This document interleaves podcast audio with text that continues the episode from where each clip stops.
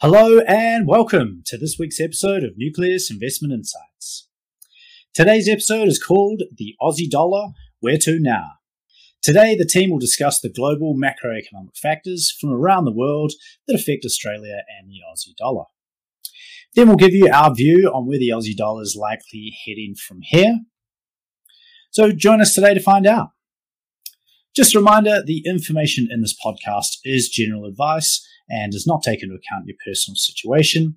If you do want to discuss your personal financial situation, please go to our website at nucleuswealth.com/contact, and you can book a call with me to have a no obligation chat. Today, as always, we have Damien Klassen, Nucleus Wealth's co-founder and Chief Investment Officer. Damo, welcome. Hey, Sam. I'd also like to welcome David Llewellyn-Smith, Nucleus Wealth's Chief Strategist. Dave, welcome. G'day. How are you? Very well, very well. Great to have you back. My name's Sam Kerr. I'm the Senior Financial Advisor at Nucleus Wealth. We are live every Thursday at 12:30 Australian Eastern Time, so jump onto the Nucleus Wealth YouTube channel and you can ask any questions that come to mind and we'll do our best to answer them during the show. You can also follow us on your preferred podcast platform as our show is available on all the majors. So that's all the housekeeping out of the way. So Dave, over to you to get the ball rolling. Thanks, Sam. So we thought we'd revisit the Aussie dollar today. Haven't looked at it for a while, and there's been some, reasonable volatility of late.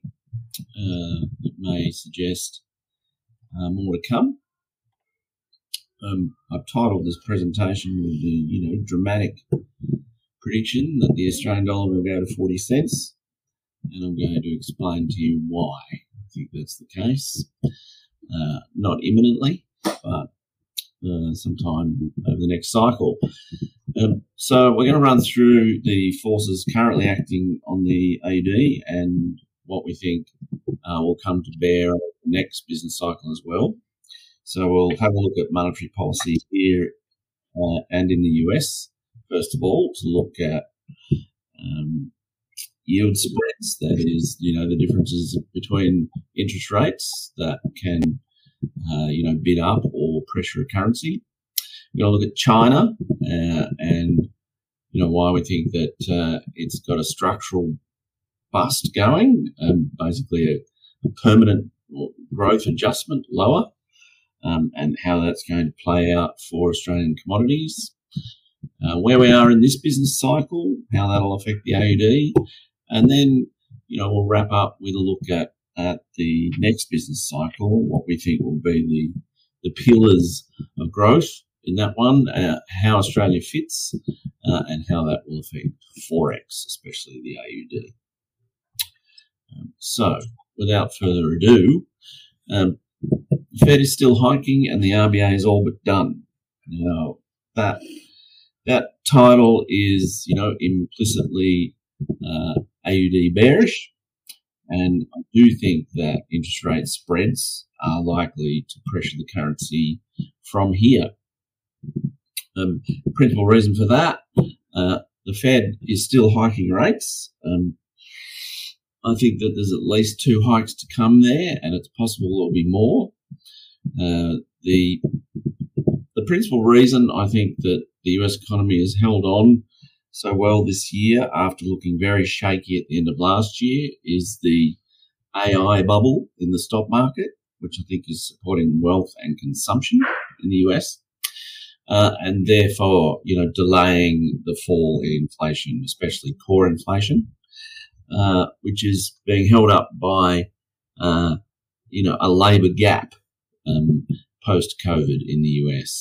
So, to unpack that a little, the AI bubble is sort of the artificial intelligence bid that's come into the US stock market over the last couple of months and driven associated technology stock prices to the moon, with really high valuations and sort of fabulous forecasts for earnings. Now, We actually don't think it'll be that good for the tech side of things in the long run. But for the time being, there's been a few, profit results, NVIDIA in particular, that have supported that narrative. And so it's gone a little bit bonkers. And in the short term, you do get, I think, wealth effects that support consumption. There's a very strong correlation between retail and the stock market in the US. And so I think that's playing a role. The labour gap that I've referred to here for the US, which is, I think, kind of the key pillar of sticky inflation, is that amazingly the US lost 5 million workers during COVID for various reasons, which is more or less permanent. It's kind of trickling back in a little, but a lot of it was retirement, early retirement, etc. People, obviously were less inclined to go out in public in the US, given it had no kind of public protections against the virus, no lockdowns, etc. And now all that, as well as, no immigration, and all that culminated in a very large labour gap that will close as the borders open and things, but it's still structural, which means, wage inflation in the US got much higher than in Australia, and is still much higher, and is more sticky as well. So those two factors, I think, has the Fed kind of still chasing this sticky core inflation. I've got a chart up there for you which shows the critical measure, which is core PCE, personal consumption expenditure inflation. It's the core chart for the Fed, and it's still running at around 4.5% annualized, slowly coming down, but only very slowly. And they've got to get that to 2%. So that's going to take more effort. And Dave, can you just explain for the viewers the differences between core inflation and the other ones on the chart there? Sure. Core tends to be the less volatile components of inflation, things like housing and things, whereas, wider inflation includes things like energy, which can fluctuate wildly. And so they're kind of peeled off to give us an idea of what core inflation is as a sort of stable base for inflation. The other lines on there, you've got core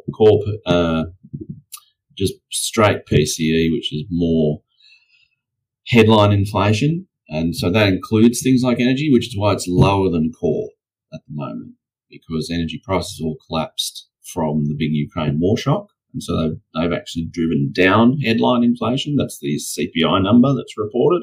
But the Fed is more concerned about the composition of it and the stuff that is sticky. So that's the main difference in those lines.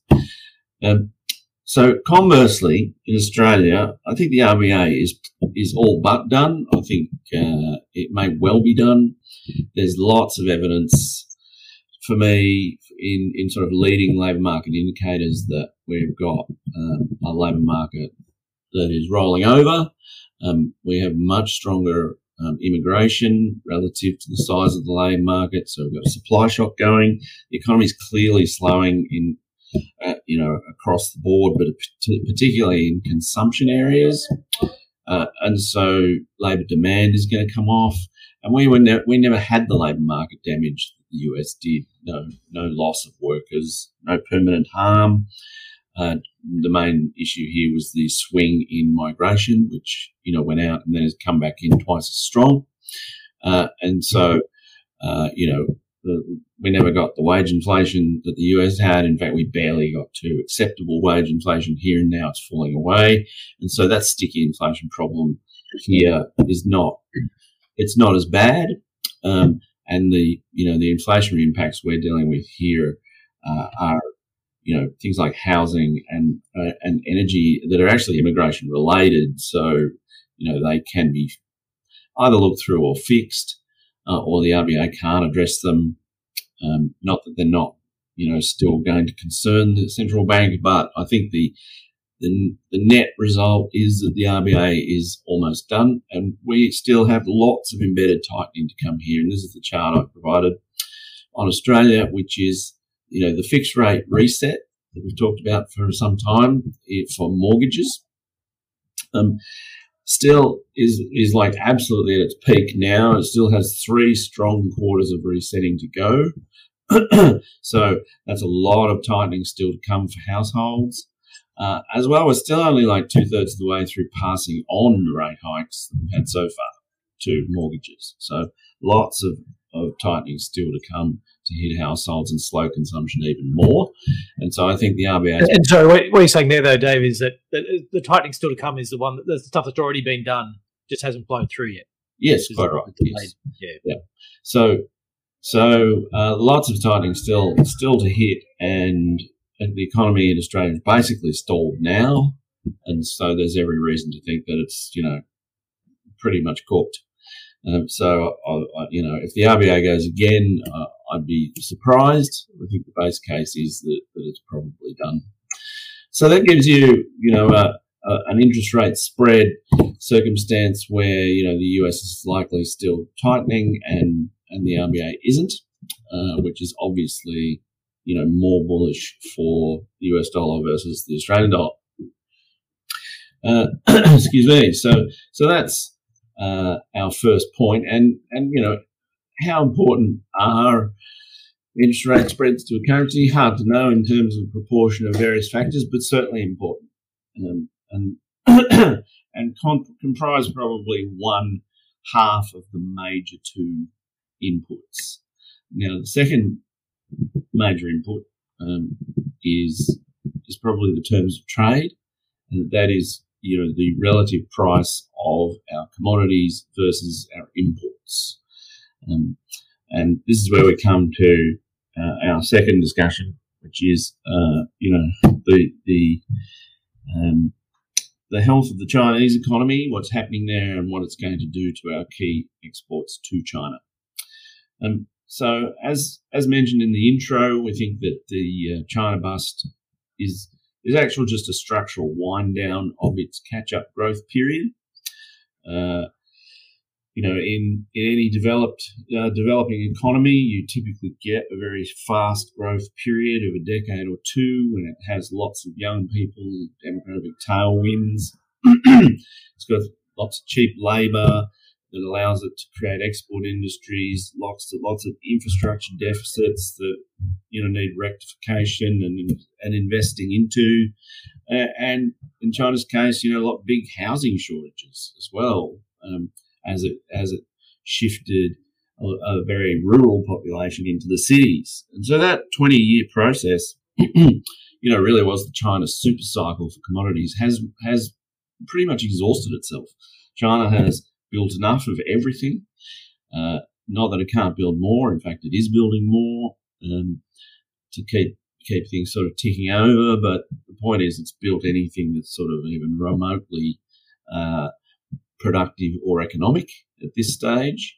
And, you know, although urbanisation probably has another 10 or 15 years to run, it's built everything out in advance. So there's plenty of empty apartments. There's, you know, oodles of ghost cities. There's fabulous infrastructure everywhere, and so it's really, at this point, building things just to keep people's hands occupied, not because it's going to advance, you know, the productive output of its economy.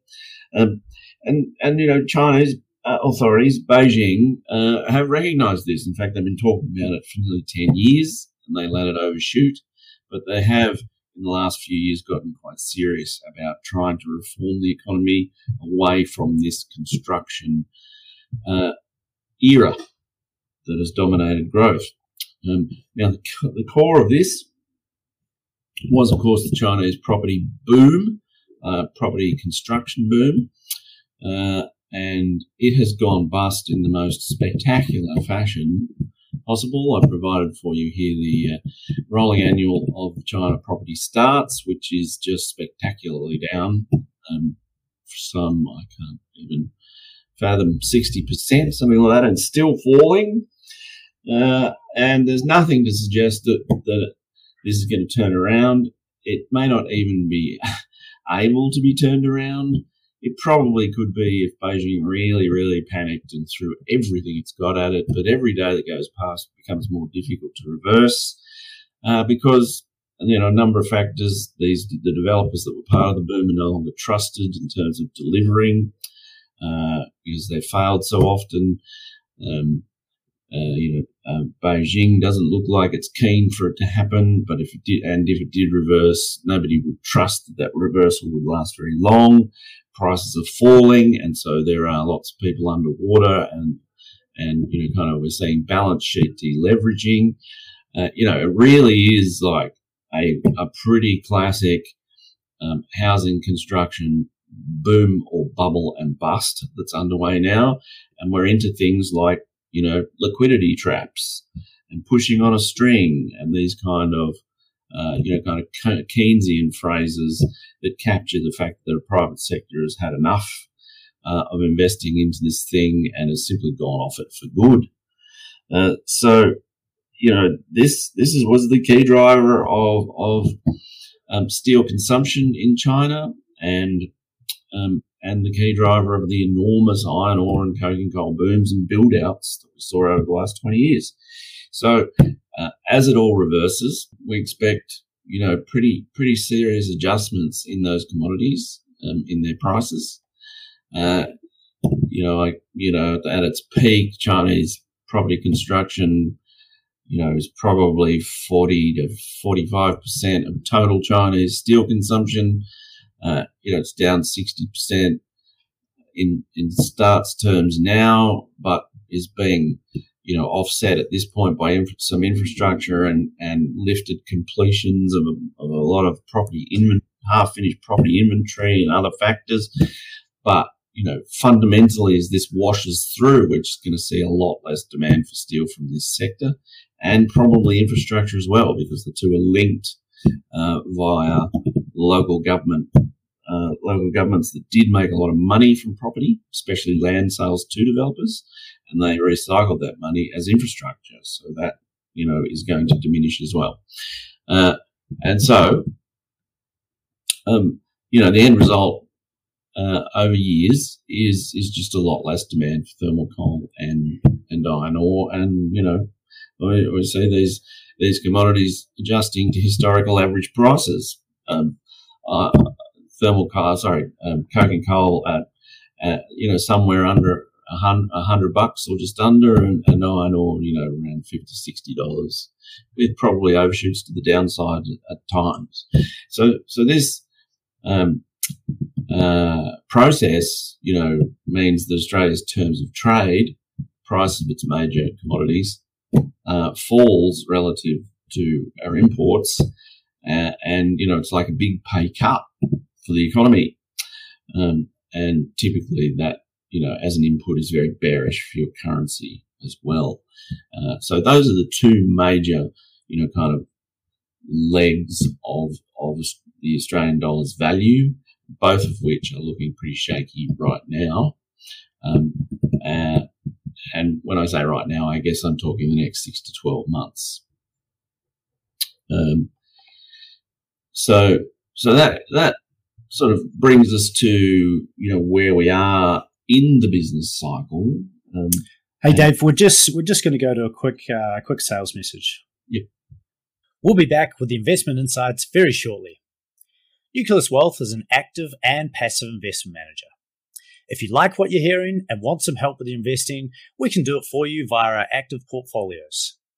Our tactical and core portfolios use the insights shared in this podcast to construct and manage your investment. We blend tactical portfolios to offer our combinations of international shares, Australian shares, government bonds, and cash. We vary the asset allocation with the goal of protecting your capital in times of market uncertainty.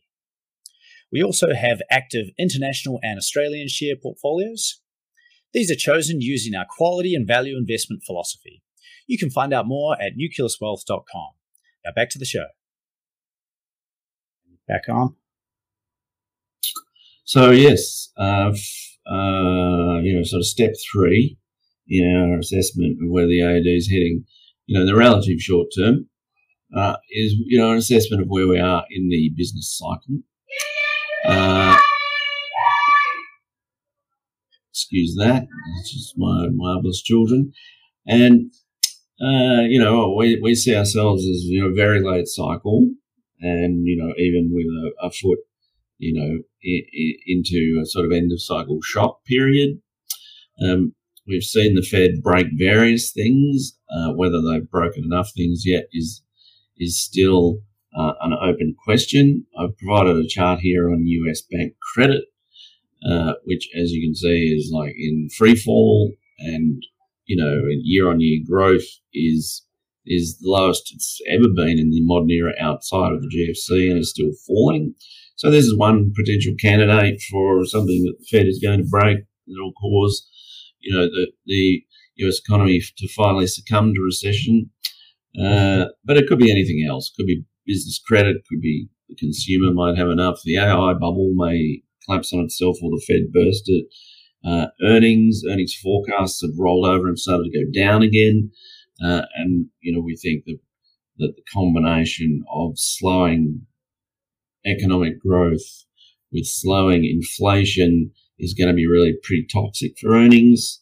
Even if we don't get a severe recession, it's enough to really sort of beat up margins, which expanded so much during the last few years. And so that might be enough.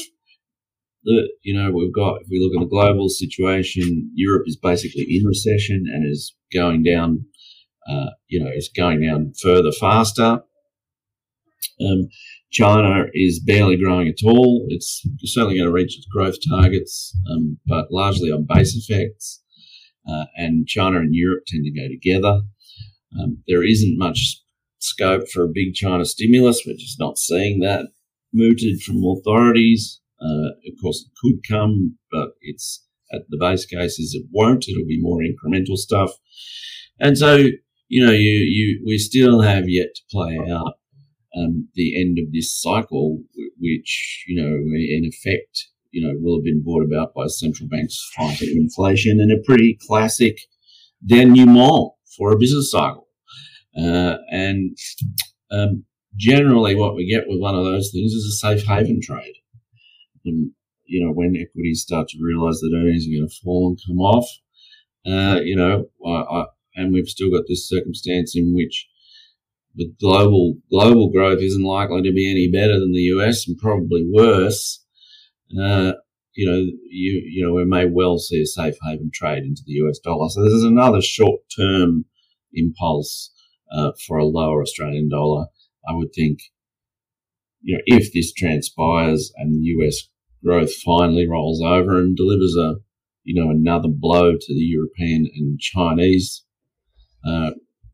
economies, then commodities have another leg lower too. So, you know, all of this is pretty bearish AUD.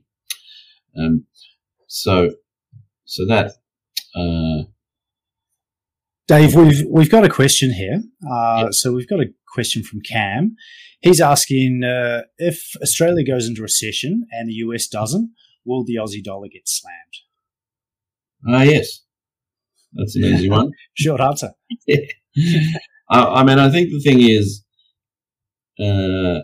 yes, that's absolutely right. But, you know, maybe the best way to answer that question is to actually go on and look at what we think of the next cycle, because the US-Australia comparison, if you think it's bad now, it looks like it's going to get a lot worse as we go forward. So did you want to throw up another message, Sam, or are we? We'll be back again shortly. If you like what you're hearing but want a low-cost passive option, Nucleus Wealth is the first to offer passive direct indexing in Australia. The first generation of passive investing was index funds. The next gen was ETFs. Now, direct indexing is here with significantly more customization and control. The benefit of direct indexing is you can add or subtract investment themes, and we have almost 100 different options to choose from. For example, you could buy an international share direct index portfolio that excludes fossil fuels and arms manufacturers and has a tilt towards cybersecurity and cloud computing. Alternatively, you could buy a portfolio with no screens and an extra exposure to nuclear power and defence contractors. You can find out more at nucleuswealth.com. Now back to the show. And so looking forward now, in our final assessment, looking, I guess, beyond these short-term influences, but in sort of projecting ourselves into the next business cycle and the long-term prospects for the Australian dollar, it's pretty gloomy.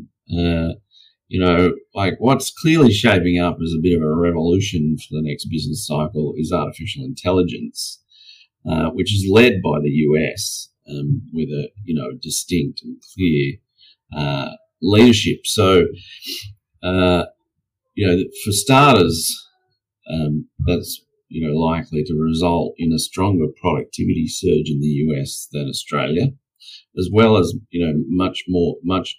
greater number of winners,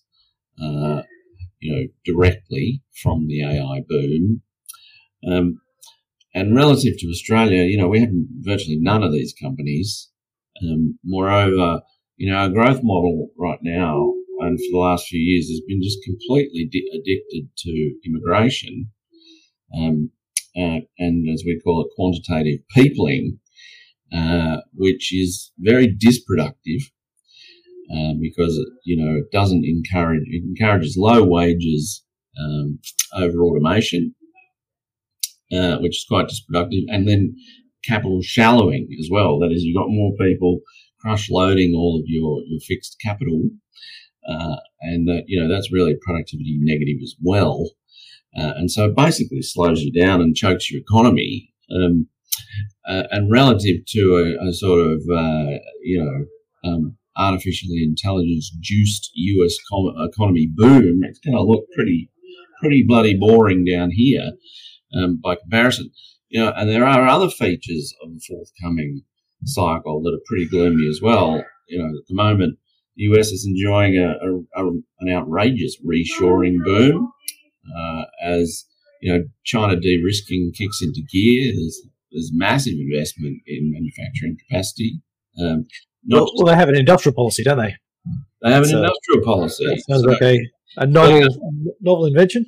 Lots of reshoring in tech, but also in the petrochemical sectors, because they've got really cheap energy in the US. Gas there is like $2 a gigajoule, and so. For them, yes, they've got higher labour costs still than lots of emerging markets. But if you automate, that's not such a problem. And so, for the US, this reassuring thing is real, whereas in Australia, it's not real at all. We're still. Well, it looks like our best hope is other people, though, isn't it, Dave? Well, that's right. We're still hollowing ourselves out because but we've got It's sort of in a way you say Australia's industrial policy is just is determined from what other countries are doing. So for the last 10, 20 years, it was determined by whatever China was doing. That's what we were, we're supplying. And now, our best hope for some of this commodity processing, actually upskilling some of that stuff, is that we fall into the bucket of US friends, and so they'll actually help support us in terms of giving us tax credits and things like that. If you're doing some of that here, yeah. And then potentially, Indonesia is looking to try and trying to leverage its nickel, and so it's trying to convince us to do something, to have an industrial policy with our lithium, like just over the last couple of days. Yes, and it could be similar with China and steel, like green steel. Yes, But we're just here hoping somebody else will come up with a good industrial policy that happens to include us. But I mean, at the end of the day, the greening impulse, if you like, is something promising for Australia, but our energy costs are so outrageous, despite having some of the cheapest energy in the world, because we mismanage it so fantastically, that it's a huge deterrent for any kind of commodity processing. The exception is probably green, in areas of greening, or decarbonisation. So there's some hope there, but at this point, there's just nothing. Productivity is terrible. We don't have tech, and so the competitiveness issue is huge. Unless you maybe put a massive sort of carbon price overlay on it, we might have some chance. So. Anyway, we're largely going to miss out on that boom, at least until there's some sort of conflict with China, at which point we might panic and invest in a few things. Then we have, what we think it will be a Chinese commodity super deflation, not a super cycle, but a super deflation, where iron ore and coking coal is basically a fall forever because this Chinese fixed asset catch-up growth is over. Now, there'll be much stronger growth in ESG commodities, which is, again, what we're talking about in terms of the green commodities and things, but our exposure there is just too small. It's nothing like what it is in terms of earners of our traditional bulk commodities. So, you know, you can get some offset there, but nowhere near enough. And so, again, it's very deflationary, very bad for national income, and it could just run on and on, as it did after the Japanese boom of the 1980s, where for 10 years iron ore fell all the way down to, I can't remember, $12 or something. So, you know, we've got that kind of prospect in our key commodities. And that sets you up for, you know, kind of what we went through, you know, as a dry run, if you like, from 2012 to 2020, where, you know, very high commodity prices busted as China, you know, toyed with ending this growth model before, you know, letting it take off again.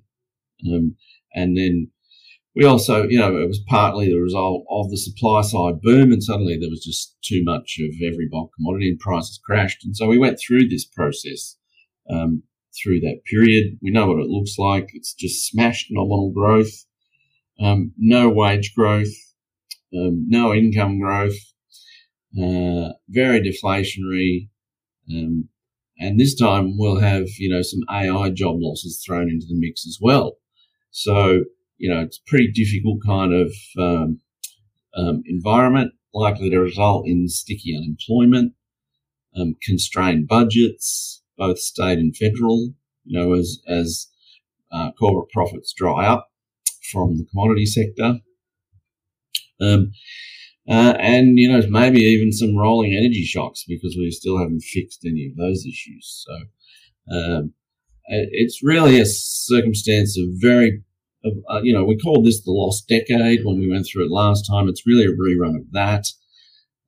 It's an internal paralysis that, you know, will probably, I think there's chances are, will be reflected in an external adjustment, because you know, you just be growing so slowly that, you know, you don't attract much investment flow, and your interest rates tend to fall below everybody else's, and so you end up with a much lower currency as well. And so that's really the scenario in which you might get to a 40-cent Australian dollar, or an Australian dollar in the 40s.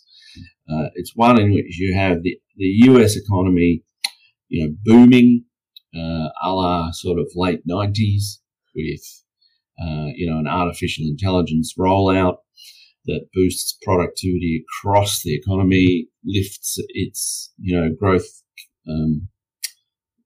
capacity while it transpires, low, you know, sort of lowish inflation, but a tighter labour market than elsewhere, so higher wage inflation than it's had previously. It's like a really decent demographics. It's a really good kind of story for the US, which you could, you know, very easily get, you know, Forex leadership out of. Then you have China winding down to what is virtually zero growth over the next 5 to 10 years as its catch-up period ends, and Europe is like a second derivative of China. So, you know, you've got very slow growth in EMs and in Europe. And then you've got poor Thai Australia that's attached to the latter, doesn't have enough of the former, and is really, you know, just a kind of forgotten and sorry little economy addicted to its immigration to hide its problems. So you get a very, very good story out of the US. You get a quite gloomy story out of Australia. And if you get, you know, relative Forex valuing those two narratives, then you get a very low Australian dollar. And that's, you know, kind of the story behind how we might get to you know, to a really low valuation. Not unlike what happened in the late 90s, where, you know, Australia was suffering from, you know, the post-Japan commodities price just unwind that went on and on and on. And the US economy is growing, in some quarters at 5% and 6%, owing to massive sort of business rewiring with the rise of the internet and associated companies that that lead the tech sector as well. And so you could rerun that scenario. Nice one, Dave. Thanks for that. So we've had a few comments come through. Cam's just saying thanks for answering his question, and he's saying so buy unhedged US ETFs. He's guessing. Had a couple or Nucleus Wealth international products. Exactly. And Robert's also put a couple of questions here. Robert Chandra, he's asking, what's the incentive for the Australian government to increase productivity when we're so spoiled by the riches of our resources? And then he further adds, especially if productivity will increase unemployment through less skilled people losing jobs, and it'll drain welfare, social security, and lead to less tax revenue receipts.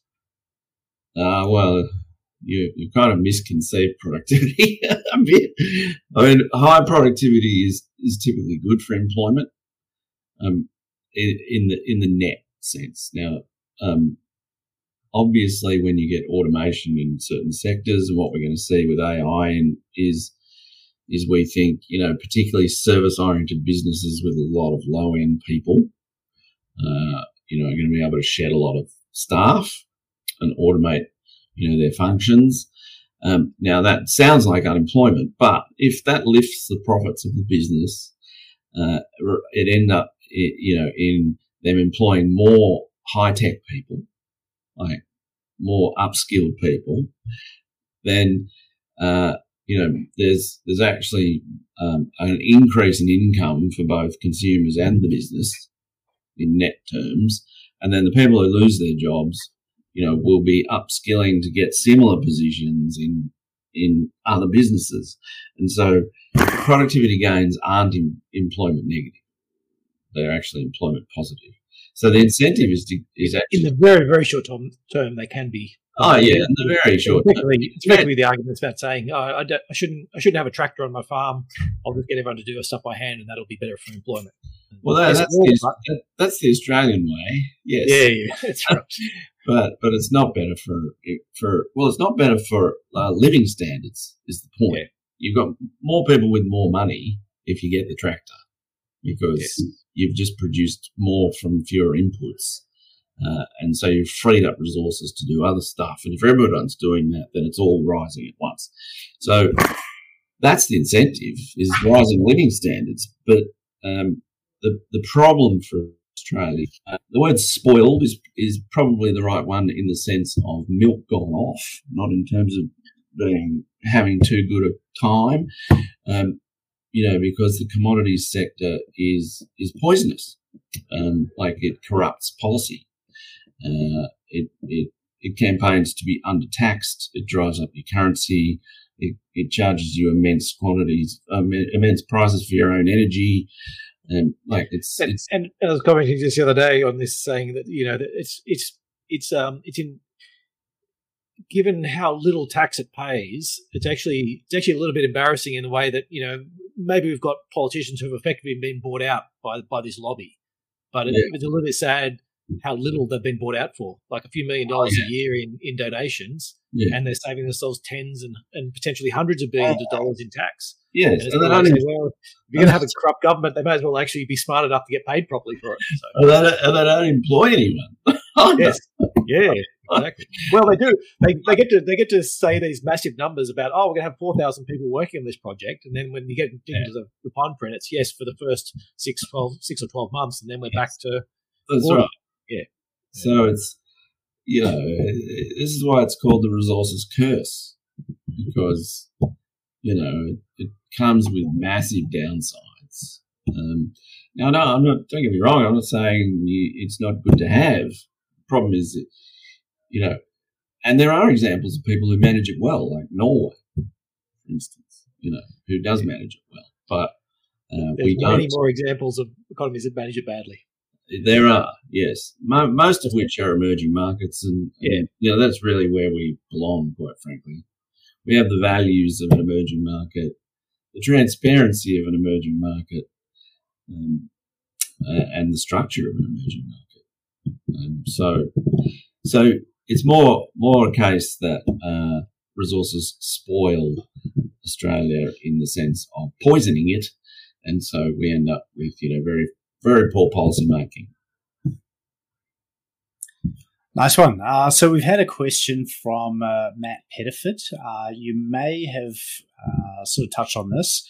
So he's asking, how does record migration moving forward play into this? And then goes on to say, I assume it's supportive for the Aussie dollar? No, it's not. It's the opposite. It's not intrinsically negative for the Aussie dollar, but in the circumstances that we're facing, I think it is.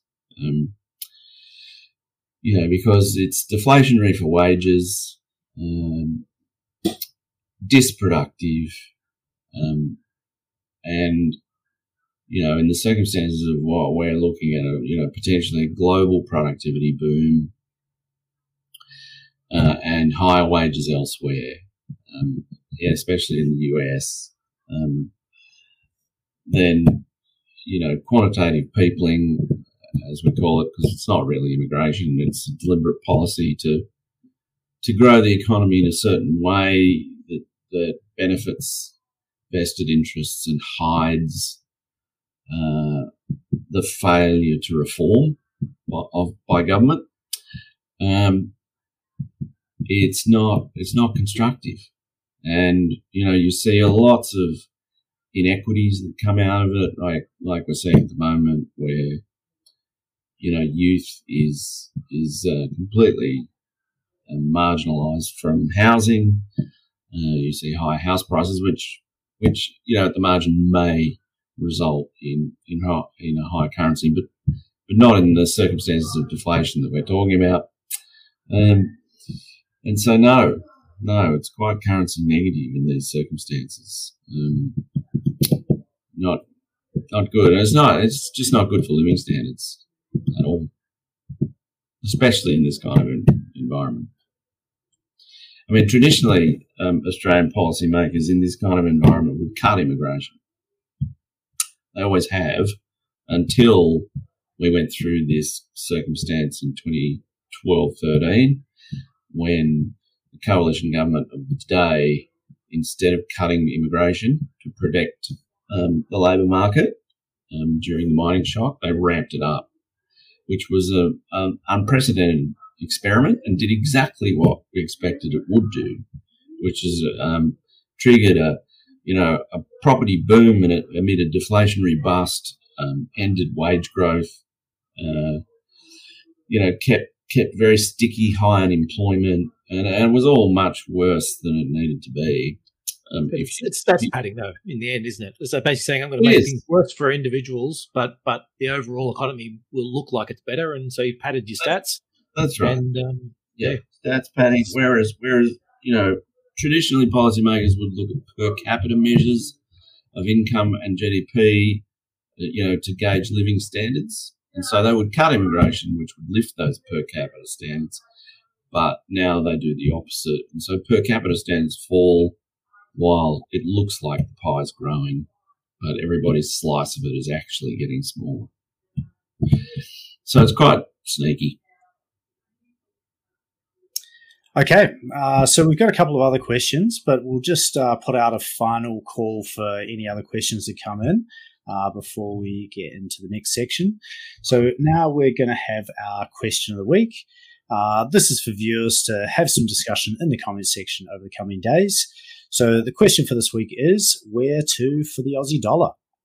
So feel free to post your thoughts and engage with us and some of the other viewers over the coming days. So over back to you guys for the investment implications. Yeah, so I expect the Australian dollar to basically go through a bit of a rollercoaster ride over the next 12 months. Initially, you know, while we wend our way through this end of cycle stuff, it'll be going down. once that sort of starts to bottom out, and markets get the sniff that global growth is going to lift, and the US dollar will fall and the Australian dollar will rocket back up. I don't know what those ranges will be, but you know, somewhere. I don't expect it to be outside of where we've been over the last few years. But then I would expect a long grind of the Australian dollar back down again if these narratives that we've discussed hold. And so I'd be looking at this as basically a sell the rips strategy in the Australian dollar over the next, few years. And, whenever it's up, I'd look to, buy offshore assets. I guess take profits when it's down. For now, it's buy bonds, Aussie bonds. Stocks later, once we get a decent correction. And when that comes around, I'd be avoiding China exposed miners. You could look at, more of the ESG mining if you're interested in getting into the sector. I think the banks in Australia will be okay because, in this sort of disinflationary environment, we're likely to see rate cuts and rising property prices. And so I think they'll be all right. And immigration will be, they'll keep the foot on that to keep housing afloat as well. Non-mining offshore earners on the ASX, if you prefer to invest here than overseas. And everywhere, including Australia, I'd be looking to deploy, looking for those who are, at the front end of the curve on quality services firms that have, large headcount in low-end employees that can really maximise AI to boost margins. So that's how I would use the Aussie dollar over the next few years. Nice one. So we have a question from Sammy J. He's asking, do you think the current account surpluses will help prop up the Aussie dollar for the next couple of years? Yeah, they are now, but they're largely driven by the very high prices of our bulk commodities, some of which have already completely crashed, and so there are moving averages that determine longer-term contracts, 6- and 12-month contracts in the coal market, for instance. And so they're going to catch down over the next 12 months and keep falling. So I would expect the Australian surplus to disappear over the next few years. But certainly while we have it, it is supportive, yes. Okay, great. And a question from Glenn Carhill. Asking, can the RBA intervene? And if it can, how much ammunition does it have? And also, how can we tell if the RBA is intervening? I wouldn't worry if it does. I mean, the market will determine it. It's not going to intervene in any way that is material. It can lean against stuff it has at times, but it's not really worried about the currency for the most part. If these circumstances evolve, it'll be happy to have a lower currency. And if it is intervening, it'll be marginal and not worth worrying about. Okay. And we have a question from Richard Davos. Just want to give a special shout out to Richard. He is very active across all our platforms. So thanks for the engagement. He's asking, how will the Aussie banks, especially the smaller ones, handle the likely turmoil ahead? And do you think any will go under? It's an interesting question. I mean, there's a lot of early-ish stage distress in RMBS. At the moment, coming out of the fixed rate mortgage reset, rising rates. It looks like the 2021, 2022 vintage. Sorry, just to define as well, the RMBS is the residential mortgage-backed securities, which is basically when a bank places a loan or a finance company places a loan and then bundles them all up and then sells them to outside investors. Mortgage bonds. So the small banks use that more than the large. And the non-banks especially. So The 2021 and 2022 vintage mortgages look like they're going to have some pretty nasty default rates. And so it's, I mean, for us to actually see non-banks and banks to go under, you need to see probably a funding crisis as well, which is not my base case at this point, but it thinks it'd start to get a little bit pear-shaped when SVB went under. So if you know, our end of our cycle shock coming out of the US turns out to be small US banks or similar, they go through another round of distress because they are still absolutely pumping Fed emergency facilities, then it's possible, yes. I don't see any, we're not in the banks, big banks. Like, we think that it's going to be bad enough. They'll need provisions, earnings will suffer, and there might be a little bit of pressure at the margin on funding costs, but that will be exaggerated in smaller banks and non-banks. So it's possible we lose a few non-banks, yes. I don't see a financial crisis or anything though. Like, that's not what I'm talking about. Just a few casualties from the end of cycle bust. Not even an S&L crisis, I wouldn't think, but maybe something, smaller version thereof. And part of that's that people are central banks are pretty focused on fighting the last war and the last big downturn we had. They let a few things fall over, and that sort of caused issues, and so they're probably a finger closer to the trigger than what they would have otherwise had. Yeah, I mean, if you look at what happened with SVB, I mean, the Fed was unbelievably swift and effective in bailing out the small US banking sector. In fact, you could argue that they were so effective, and this is probably the case, that they actually blew the AI bubble. Yeah. The regulators are very good these days at preventing contagion. And so I don't expect another big event of that nature, GFC or even SNL, but yeah, some casualties, yeah. Yep. Okay. Lots of great engagement today, lots of great questions. Apologies if I've missed any. That pretty much wraps us up for today. So thanks, Dave. Thanks, Damo. And we're looking forward to seeing how things unfold. Thanks for having me. Excellent. So if you enjoy our content, subscribe to our YouTube channel now, and make sure you don't miss out on any special episodes and future content. Also, if you know of anyone that might get some value out of today's episode, we'd really appreciate it if you share it with them. We do put out a lot of other content in addition to this podcast. We have regular articles that are featured in all major Australian publications, including the AFR, the Australian, First Links, and many others. To get all this, you can subscribe to our weekly Nucleus News and Investment Insights at nucleuswealth.com. We do welcome your feedback on this podcast, especially in regards to suggestions for future topics. If you do have any ideas, please drop it in the comments section below or send us an email at contact@nucleuswealth.com.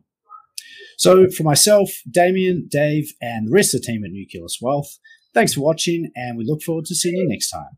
Bye for now.